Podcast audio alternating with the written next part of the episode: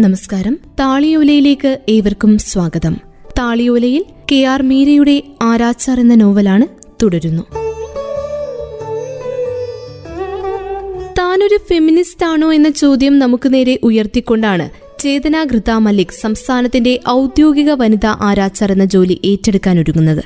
ചരിത്രത്തിൽ ആദ്യമായി വളയിട്ട കൈകൾ ഒരുക്കുന്ന കുടുക്ക് കഴുത്തിലണിഞ്ഞ് കാലപുരി പോകുവാനുള്ള ഭാഗ്യം അതോടെ യതീന്ദ്രനാഥ് ബാനർജിക്ക് കൈവന്നിരിക്കുകയാണ്. പ്രേക്ഷകരോട് ഒരു കാര്യം അറിയിക്കാൻ സി എൻ സി ചാനലിന് അഭിമാനമുണ്ട്.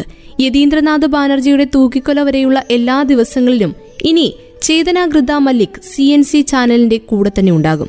കാത്തിരിക്കുക. നാളെ ഏഴരയുടെ ബുള്ളറ്റിനിൽ യതീന്ദ്രനാഥ് ബാനർജിയെക്കുറിച്ച് പ്രത്യേക പരിപാടി.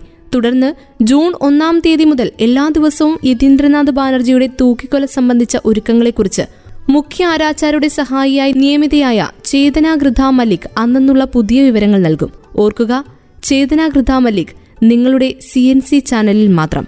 ആലിപ്പൂർ കറക്ഷണൽ ഹോമിന് മുന്നിൽ നിന്ന് ക്യാമറമാൻ അതുൽ കിഷൻ ചന്ദ്രയോടൊപ്പം സഞ്ജീവ് കുമാർ മിത്ര. അയാൾ ക്യാമറ ഓഫാകാൻ ഒരു നിമിഷം കാത്തതിനു ശേഷം മൈക്ക് ക്യാമറാമാന്റെ കയ്യിൽ കൊടുത്ത് ഞങ്ങൾക്കരികിലേക്ക് തിരിച്ചു വന്നു. Chetana you are marvellous. കൃതാത താങ്കളുടെ മകൾ ഒരു അസാധാരണ സ്ത്രീയാണ്. ചേതനയുടെ പഠിത്തം തുടരണം. എന്നെ കൊണ്ടാകുന്ന എന്ത് സഹായവും ഞാൻ ചെയ്യാം. സഞ്ജു ബാബു ഇതിനൊക്കെ നന്ദി പറയാൻ എനിക്ക് വാക്കുകളില്ല. അച്ഛൻ ആനന്ദാശ്രുക്കൾ ഒപ്പി. ബുധനാഴ്ച ഏഴരയുടെ ബുള്ളറ്റിനിൽ ലൈവായി നമുക്ക് ചേതനയുടെ അഭിമുഖം സംപ്രേഷണം ചെയ്യണം. ഏഴ് മണിക്കെങ്കിലും സ്റ്റുഡിയോയിലെത്തണം. ആറു മണിക്ക് ഞാൻ നിങ്ങളുടെ വീട്ടിലെത്തും. ചേതന തയ്യാറായിരിക്കുക. തീർച്ചയായും സഞ്ജു ബാബു ഞാൻ എന്റെ ഇത്രയും കാലത്തെ അനുഭവത്തിൽ നിന്ന് ഒരു കാര്യം പറഞ്ഞോട്ടെ. അച്ഛൻ വിനയാന്വിതനായി. സഞ്ജീവ് കുമാർ മിത്ര താൽപര്യത്തോടെ ശ്രദ്ധിച്ചു. സത്യം പറഞ്ഞാൽ നിങ്ങളുടെ ടി വി ചാനലുകളാണ് ഞങ്ങളെ പോലെയുള്ള പാവപ്പെട്ടവർക്ക് സ്വാതന്ത്ര്യവും സമത്വവും നൽകുന്നത്. പണ്ടൊക്കെ ഞങ്ങളുടെ കഥ കേൾക്കാൻ ആരും ഉണ്ടായിരുന്നില്ല. ഇന്ന് അത് അങ്ങനെയല്ല. അല്ലെങ്കിൽ എന്റെ മോളുടെ കാര്യം തന്നെ എടുക്കൂ. അവൾക്ക് ഇങ്ങനെ ഒരു വലിയ പദവി ഇത്ര അനായാസമായി കിട്ടുമായിരുന്നു. ഇല്ലേൽ കിട്ടിയാൽ തന്നെ അവൾക്ക് ലോകത്തിന്റെ മുന്നിൽ ഇത്ര വലിയൊരു അംഗീകാരം കിട്ടുമായിരുന്നു. ഒരിക്കലുമില്ല. സഞ്ജീവ് കുമാർ മിത്രയുടെ ചുണ്ടുകളിൽ ഒരു പരിഹാസ ചിരിയാണ് വിടർന്നത്.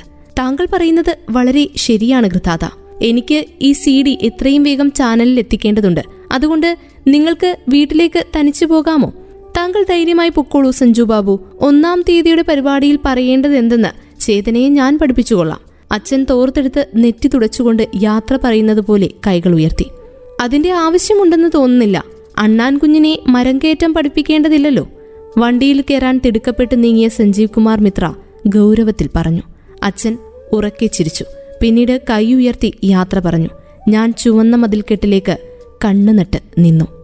പുറത്തു നിൽക്കുമ്പോൾ എന്റെ വഴിയിലെ ഏറ്റവും വലിയ രക്ഷാമാർഗം ആ ചുവന്ന മതിൽക്കെട്ടായിരുന്നു. അകത്ത് കയറുമ്പോൾ അതെന്റെ വഴിയിലെ ഏറ്റവും വലിയ പ്രതിബന്ധമായി തീരുകയും ചെയ്തു. മാറിടത്തിലെ വിങ്ങൽ കുറഞ്ഞു.